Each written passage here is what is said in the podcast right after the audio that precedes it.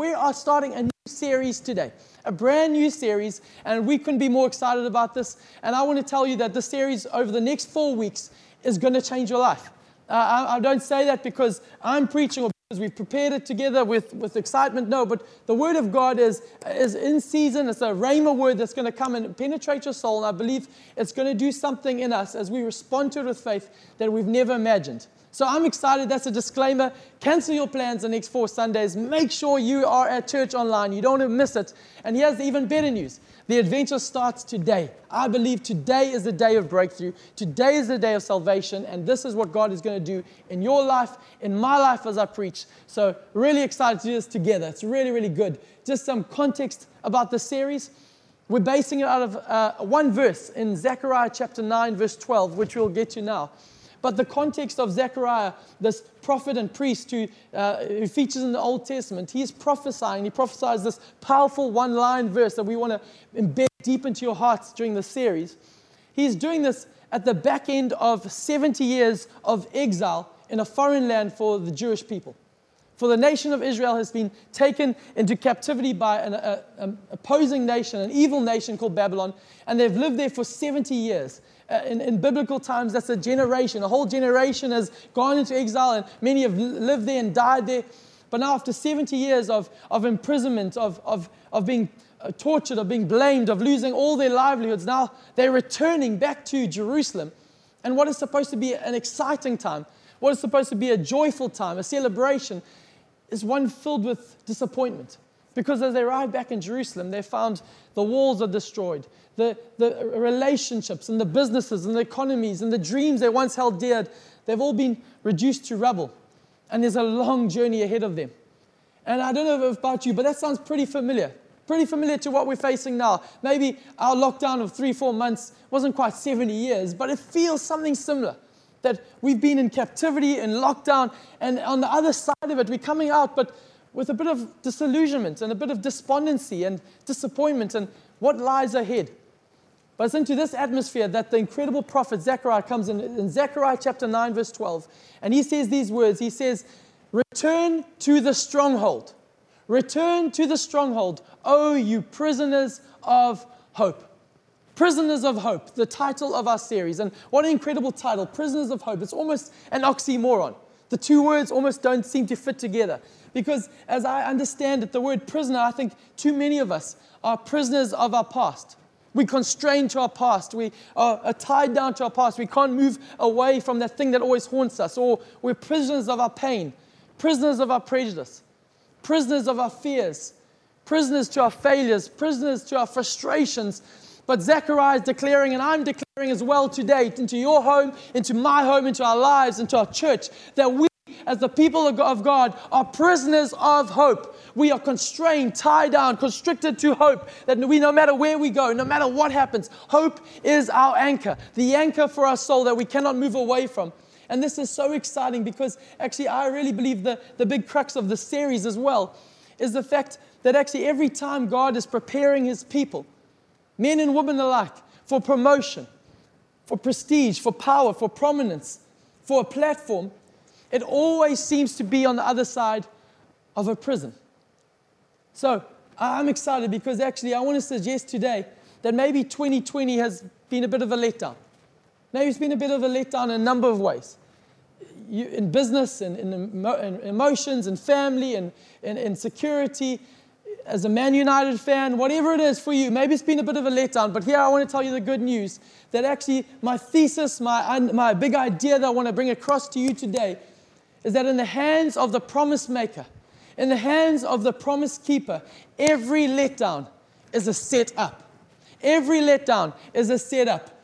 You see, in the Bible, between the dream and the destiny, there always seems to be a detour or a whole lot of drama in the middle. Or put it in a different way, between the promise and the palace, there always seems to be a process or a prison in the middle. God always does a preparing of his people through a tough journey because on the other side, he said every letdown is a setup. And I, am already fired up and I'm already pumped to preach. So if you're watching online, I want to encourage you today to participate with me and preach to your own soul. We need this deep in our hearts. So why don't you type it in the chat now? Why don't you shout it out your window? Tell your neighbor neighbor, say it out loud, write it down, whatever you need to do, but type it out now.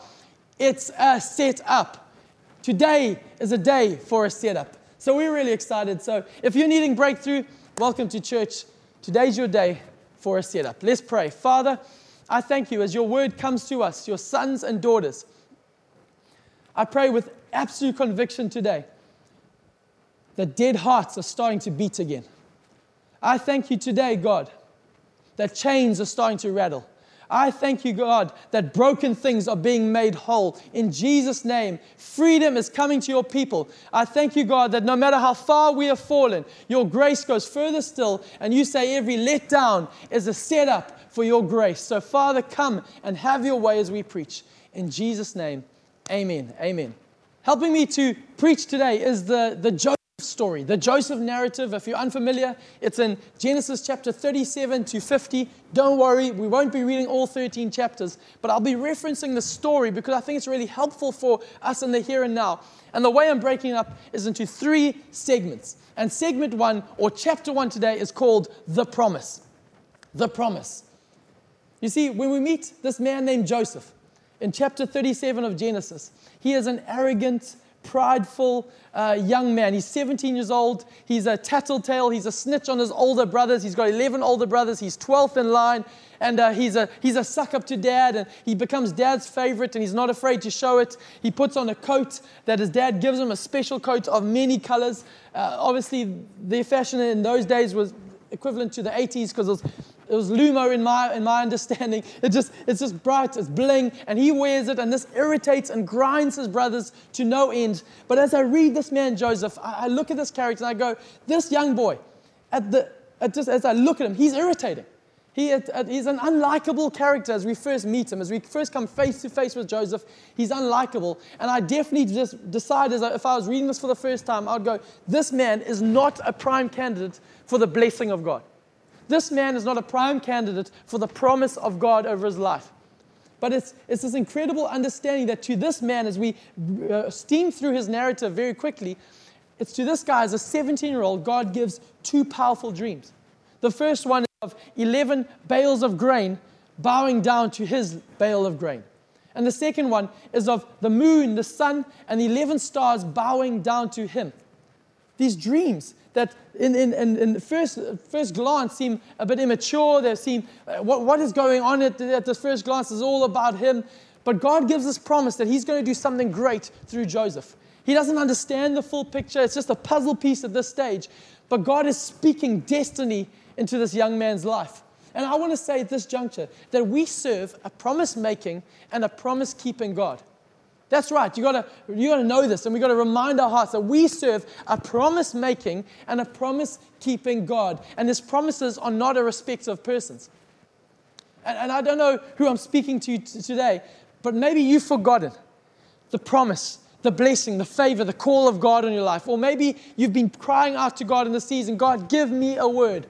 Well, guess what, sir, ma'am? Your day has come. Here is the word from God, from me to you. God is speaking to you today. You are called. You are chosen. You are set apart for such a time as this. This is the word of God that needs to come to you. He knows the amount of hairs on your head. His eyes have never left you.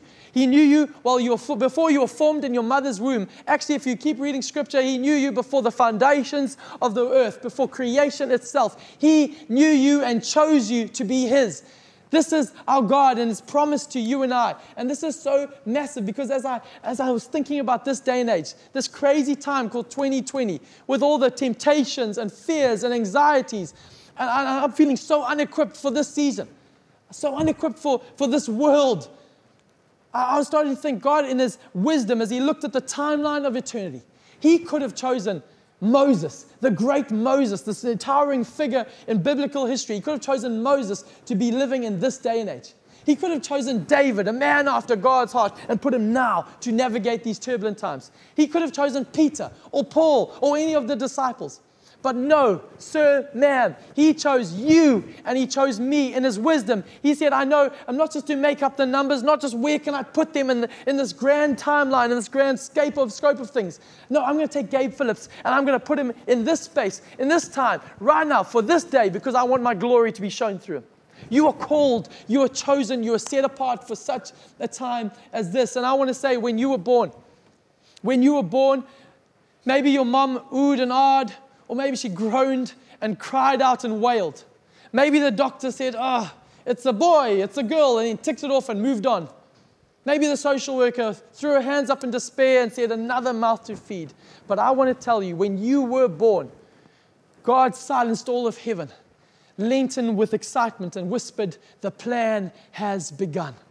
The plan has begun. The plan has been in his heart for all time. This is not some hyped up preacher trying to G you up or give you some emotional confidence. This is the promise of God, the word of God spoken to you today. This is your word. Receive it by faith. And maybe someone baited you to watch the scripture, uh, this, sermon today. Maybe somebody said to you, hey, watch it, it'll, it'll be really encouraging. And as, as my face popped up, you saw a skinny redhead from Zimbabwe, and it was a bit of a letdown.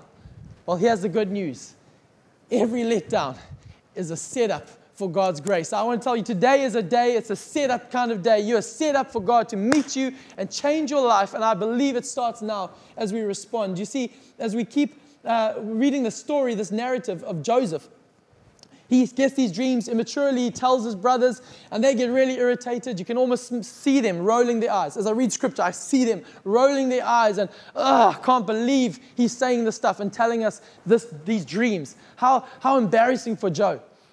But his brothers then, they respond terribly. They take him and they plot to kill him. They, they have a, a big powwow and they, they agree on the lesser evil of throwing him in a pit. Literally, his brothers let him down. They let him down into a pit. And I want to say this juncture so often, it's those closest to you who will let you down the most.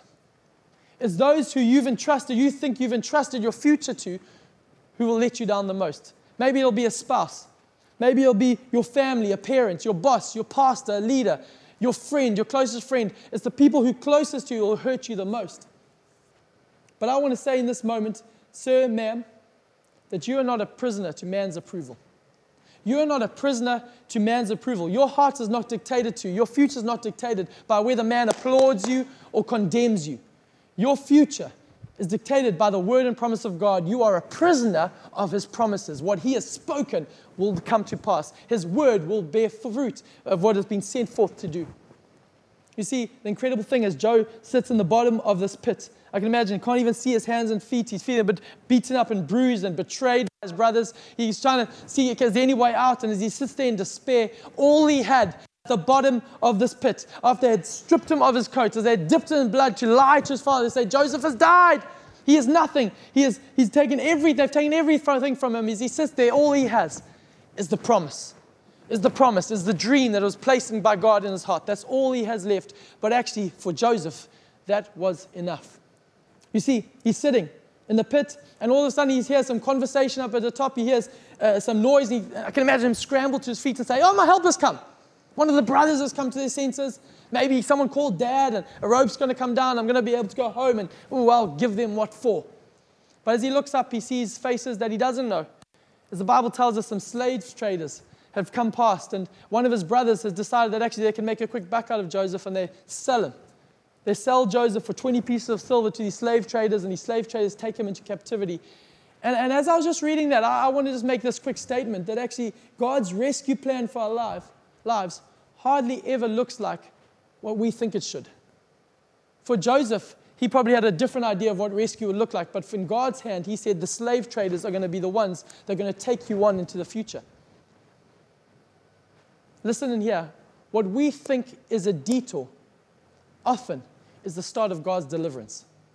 That is so good, I think I need to say it again. Maybe you even need to write that in the chat right now. What we think is a detour, what we think is a delay, what we think is God taking us, as man taking us on a different journey, is often God's start of deliverance in our lives. You see, every letdown is a setup. These slave traders take him all the way, and he gets sold to a man named Potiphar and he's uh, this large and a charge Egyptian man who's a, a, government official and obviously got a lot of political clout. And Joseph, a young 17 year old boy, starts to work for Potiphar.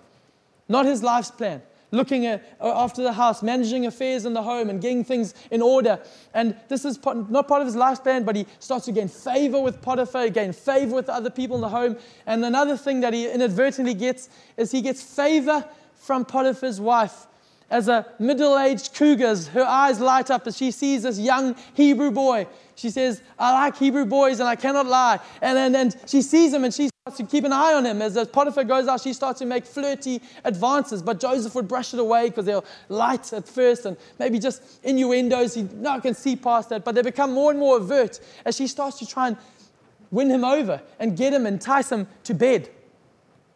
And I wanted to say very clearly that there's two potential emotions that are going to be at play in the season. Number one, disappointment, just like he faced in the pit of being dropped by his brothers, let down by his brothers, let down by those closest to him, but also temptation.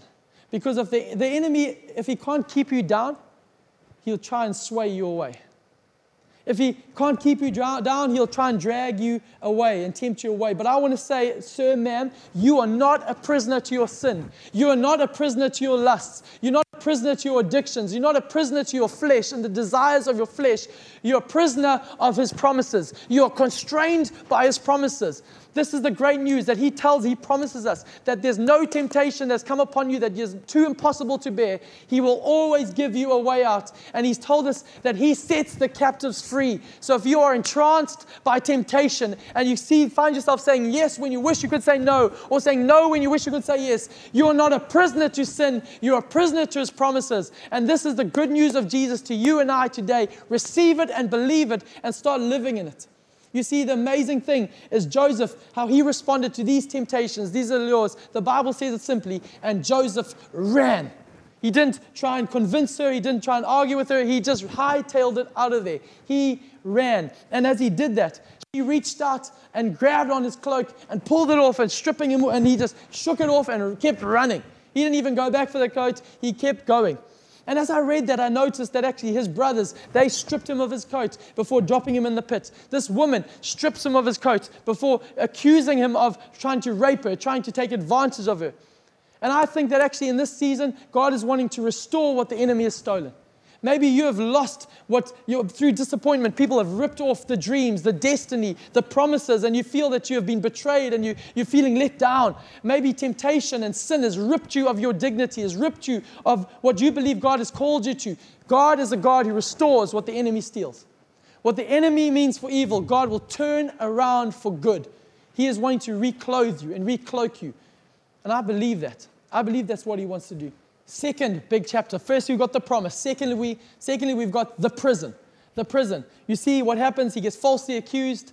Potiphar comes home, and Potiphar says, Actually, I'm going to send you to jail. He goes to jail to the, to the prison, the bottom of the bottom. It is the place where there's no place lower to go. For a Hebrew boy, a million miles away from his family, he's now in Egypt in a foreign land. He's lost his family, he's lost his reputation, and now he's lost his freedom as he's plunged into the, the darkest dungeon of the land. And in that moment, we, the scriptures tell us that when he went to Egypt, he was 17, and eventually, when he leaves prison, he's 30. This is no short moment. This is not just a, a, a couple months stay. This is 13 years in Egypt. 13 years, the prime of his life given to, to serving another, given to sitting in a prison. But there's something powerful that actually what we think is there used to disqualify and put a full stop to the story. The prison, the lowest place he can go. The, there's nowhere place from this, and there's nowhere to go. We keep are reminded that every letdown is a setup for God's grace. In the hands of the promise maker, every letdown is a setup. You see, he finds himself in the prison, and I want to tell you, God's presence goes with him into the prison. Genesis 39, verse 23 says this profound statement The master, Pharaoh, sent him to prison comma. And God went with him and showed him favor there. I, I just love that. The hands of man don't determine our future. God determines our future. God goes with us. And those are incredibly powerful because actually I see there a God who does not believe in social distancing. He doesn't remove himself away from us when we are disagreeable, when we've come to our end, when we don't have anything else to offer. He doesn't move away and say, Sort yourself out. I'll come when your story makes a turn. No, He goes with us. When your kids are sick and you're rushing to the emergency room, He goes with you. When you're in your depressed state and you don't know how you're going to move and take the covers off your head, He goes there with you. When the debtors and the creditors, when the landlord is saying, I want to evict you, He is there with you. And this is massive. It says He is with you. It doesn't just say He is here. There's a difference between being with and having someone just there. I know this. So often I'm accused of this at home. I'll be honest. That, and you might know it when you're sitting there at home and you've had a long day and your kids and your family are, are wanting your attention. You're there, but you're not with them. Your mind is on other things. You're thinking about other things. You're distracted. But this is not our God. Our God is not just here and distracted. He is with us. He is joined, inextricably linked towards us. His promises aren't just His words sent out, His promises is Himself going with us. The presence of the Lord was with Joseph in the prison, and it's with you in your circumstance. It's with you in your moment of confinement. It's with you where the enemy was wanting to shrink you. He is with you. Secondly, in the prison, His, pur- his purpose is there in the prison. His purpose is there. Genesis chapter 40, verse 3, we're told that actually there's this cupbearer and a baker of Pharaoh, two prime positions in, the, in Pharaoh's administrative court. And the Bible says that they, some reason, the cupbearer and the baker, they irritate Pharaoh to an end where Pharaoh throws them to prison. I don't know whether the baker was giving him gluten free bread or the wrong sourdough or, or the, the cupbearer started to serve tussies. I'm not too sure what happened, but something went down that he sent these guys to prison. But I love in chapter 40, verse 3, it says, And Pharaoh put them in the prison where Joseph was. Where Joseph was. You see, this whole situation, there's purpose in, their, in Joseph's prison. I want to suggest at this moment that you and I could be the setup for somebody else's letdown. Their moments on their way down, they met God's man who was at the very bottom, ready to meet them in that moment. They're let down. Joseph came in and said, I'm going to be a potential use for your setup. It's an incredible understanding that actually our circumstance can either be our perimeter or it can be our platform. It's just in the way we view it. But God can use it for His glory if we allow Him to. And I want to I want to encourage us that it's the season for us to smash mirrors and replace them with windows. If you understand the analogy, too often as Christians, as human beings, we get obsessed, self obsessed, and looking in the mirror of self and seeing our imperfections, seeing where we fall short, seeing why our situation cannot be redeemed, why it's so too far gone. But God is saying, actually, there's purpose in your prison. It's not all about you. And He's smashing the mirrors and saying, replacing windows and saying, there are other people in the prison with you that I've placed you there for. This is the purpose that God is putting in place. And I, I, say it again what looked like a detour, what looked like a dead end, was the beginning of his deliverance. The prison that looked like the thing that would disqualify him was actually the place that would be his greatest opportunity for God to use him. This is what God does. God does this, and these two guys come and in the prison, they have these dreams. Uh, you can go read them in, in this chapter later, chapter 40. And, and they have these crazy dreams. And he interprets them to the cupbearer. He's got good news. He says, In three days, you're going to be restored to the palace of Pharaoh. And the baker comes to him and says, And me?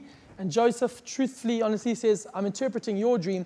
In three days, the Pharaoh is going to call you out, but he's going to kill you, impale you on a stake. And he shares this news, and three days later, these things happen these three things happen. One goes to his death, one goes up to back to Pharaoh's court. And as, as the, the cupbearer is leaving, Joseph yells out, Remember me! Don't forget about me down here. But what happens is again another letdown. As the cupbearer goes up, goes back to his office, and the Bible tells us, and he promptly forgot about Joseph. Chapter 41 tells us that two years go by. And this is the third understanding what God does in the prison, his preparation in the prison. Two years goes by. I don't know about you, but I would have kicked out of the story a long time ago. Maybe if you, maybe like I would have been out of there in the pit. I'm like, with the brothers, cheers, I, I can't do this anymore. I'm giving up on that dream. Maybe in Potiphar's house, you're working hard, you think you're doing things diligently, you get falsely accused, then I'm out of it. Maybe for you, you're more holy and you go into the prison. And then in that place, you start inter- you someone says, Can you help me interpret my dreams? You're like, Your dreams? What about my dreams? My dreams have come to nothing. Leave me alone. I'm out of there there.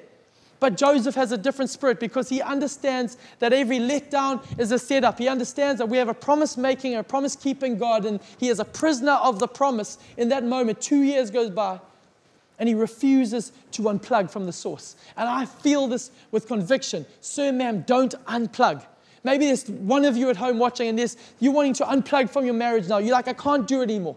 You, you want to, you've said, I've just, that's the last straw. I've taken just too much. I'm up to here with it. You want to plug from your emotions, unplug from your situation, unplug from life. And you're saying, I just can't do it. Don't unplug. Don't unplug. It's not a time to press reset. It's a time to allow the God of grace to say, every letdown is a setup for my grace. Don't unplug. Don't kick out. This amazing moment because actually uh, he starts, this moment comes, his moment comes of, of God starting to raise him up as Pharaoh. Eventually, in chapter 41, hears about Joseph because Pharaoh has this dream, has these crazy dreams. And the cupbearer, eventually, the light goes on and says, I remember there's a guy in the prison who can help you. So they call Joseph out, and Joseph, there's these three powerful words. As he gets called out, he shaves, he changes clothes, and he presents himself to Pharaoh. I don't know about you. I come out, I would come out grumbling. Oh, you left me. The last guy, Potiphar, the other guy, he betrayed me. No one believed me. Now you're going to get me out when you need me. I'm going to come in my old clothes. I'm not going to get. No, he shaves. He cuts off anything of the old because actually he says, I'm not defined by my 13 years that have passed. I'm not defined by my brother's betrayal. I'm not defined by man's approval. I'm defined by the promise of God. He's going to shave and he's going to change his clothes and present himself to Pharaoh because he says, Now is my moment to come. Now my destiny is arriving. Actually, I'm ready for it because I haven't given up. I haven't let go of the promise. And the amazing thing that happens is that he is so impressive as he interprets this dream. He gives them a strategy for the nation. The Pharaoh, and Pharaoh loves it so much and thinks it's so genius. And, and Joseph said, This is not from me, it's from God. But all this, the whole story comes to a culmination with Pharaoh making him second in charge of the entire nation. And with that, I say, how does a 17 year old, an arrogant, little 17 year old in the backwater town of Israel. How has he moved to Egypt, the most powerful nation of the day, and in 13 years become the second in command over a whole nation? How has that happened? Well, I'll tell you, it happens that his life was held in the hands of the promise maker, where every setback, every letdown is actually a setup. Chapter 3, the last one for today, is the power. We have the promise, we have the prison, and then finally we have the power. And you see the story comes to an even greater end as Joseph years go by and the famine hits the land and Egypt have resources available because Joseph had the strategy from God. The brothers in Israel who have thought he is dead, forgotten about him, and, then have been mourning with his father for all these years, they come back to Joseph. And as they, they get to Egypt to come and ask for assistance, to come and ask for aid, not knowing it's their brother, they sit before him. And then uh, he has a spoiler alert. Eventually, in chapter 43, Joseph reveals himself to his brothers and says, It is I. After playing with them and the emotions, eventually he says, It is I. And he removes the headdress, removes the makeup, and they go, It's Joseph, the brother who he thought was dead.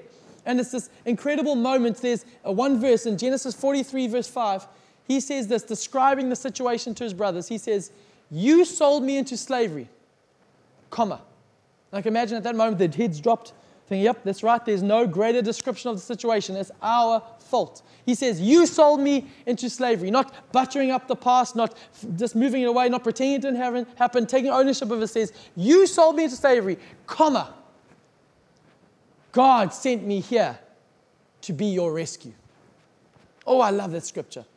God sent me here to preserve your lives. I love that scripture and I've underlined it in my Bible. And I want to ask you, sir, man, what side of the comma are you living on?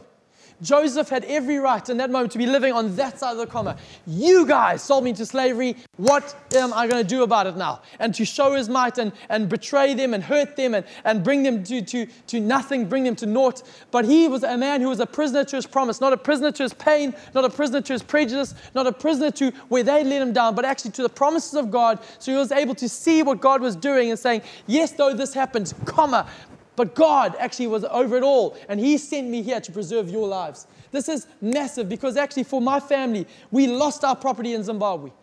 Over t- nearly 20 years ago, we lost our homes, we lost our future, we lost our inheritance, we lost our, our friends, we lost that life.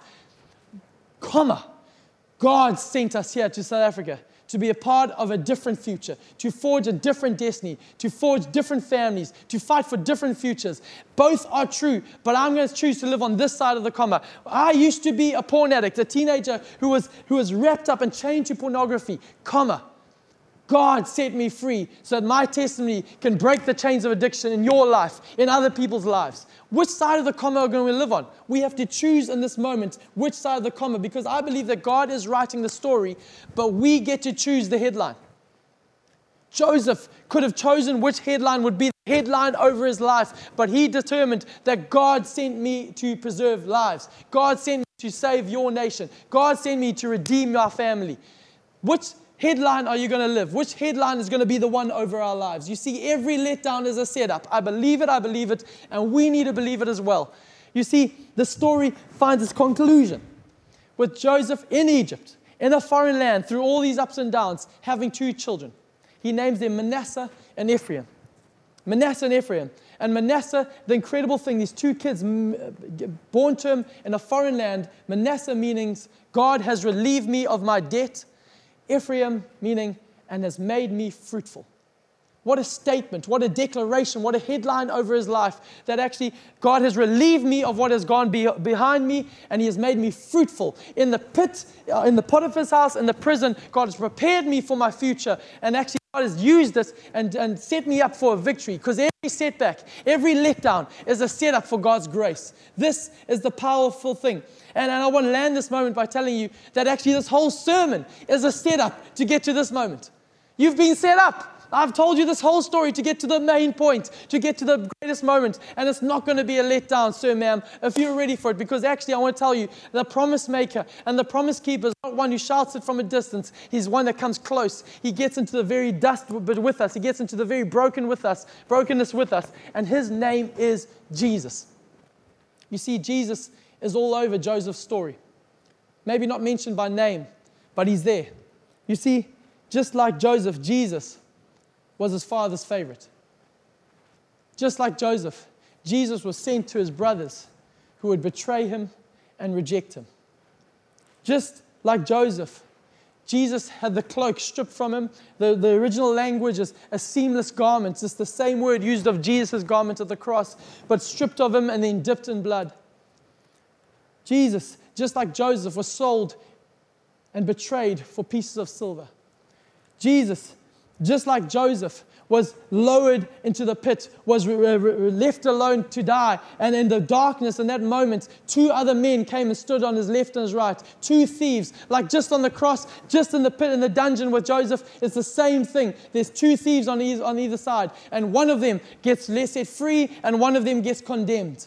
Just like Joseph, the incredible thing about Jesus as, he, as Joseph stands in that pit, the cupbearer deals with the wine. The baker deals with the bread. Even in Joseph's lowest moment, the bread and the wine were there with him. The, the body and the blood was there with him. It's all over the story, sir, ma'am. And just like Joseph, Jesus eventually was raised up and given the, the second place of command, given the right hand of authority. This is the amazing thing.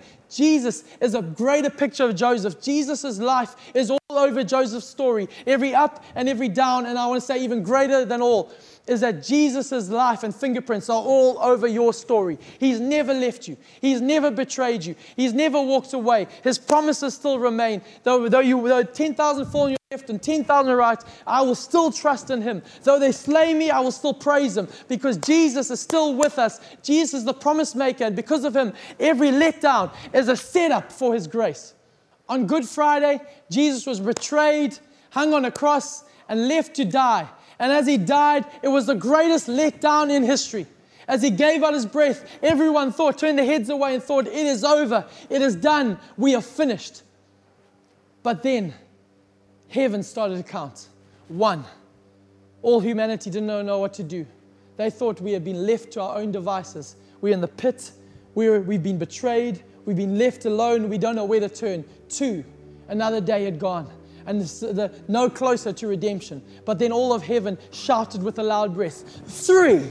And on the count of three, Jesus rose from the dead, declaring evermore that actually all over humanity, that because of Jesus, every letdown is always a setup for His glory. It's always a setup for His grace, that He can take every prison and make it into a promise. He can take every prison and turn it for His power. He can do it in your life, He can do in my life because of Jesus, because He conquered the grave. We can live in victory no matter what is around us. I want to land this moment by giving you an opportunity to receive the grace of Jesus for the first time, for the hundredth time, right now, if you are responding to Him, if you're in your situation saying, I need breakthrough in your soul, your soul has been sick with sin and you don't know how to get free, today is the day of breakthrough. Today is a day of freedom. If you have been worried and in depression, you don't know how to get out of the pit, if you've been weighed down by temptation, if your life, your marriage, your relationships, your emotions, or your finances are dead ends, and you say, I need Him, I need the God of the breakthrough. Let me say, Sir Man, right now, right now, type it in the chat. Why don't you respond on the lifechangerschurch.tv? Give your life to Jesus. I'm going to count to three, and then I'm going to pray a prayer of faith that's going to come and intersect your life right now. So, just like Jesus, one, two, three. Respond to Him right now. Lift your hands in your homes. Click on the links. Type in the chat right now. Say, I receive, I receive, I receive. Because the life of Jesus is coming in there right now. Heavenly Father, I pray over every person responding right now. I thank you, no matter how far they have fallen, no matter how far they've been betrayed, no matter how deep their, their sin goes, I thank you, your grace goes deeper still. And in your hands, every letdown is a setup for your grace to come. And I thank you, would you do this in Jesus' name? I declare it right now. Return to your strongholds, you prisoners of hope. No longer prisoners of pain, no longer prisoners of their past, no longer prisoners of their prejudice, no longer prisoners of fear, failure, or their frustrations. I thank you, Father God, that we are prisoners to your promises because we serve the promise maker, the promise keeper who takes every letdown and turns it into a setup for your grace and for your glory. And to this end, we say, Amen, Amen, Amen.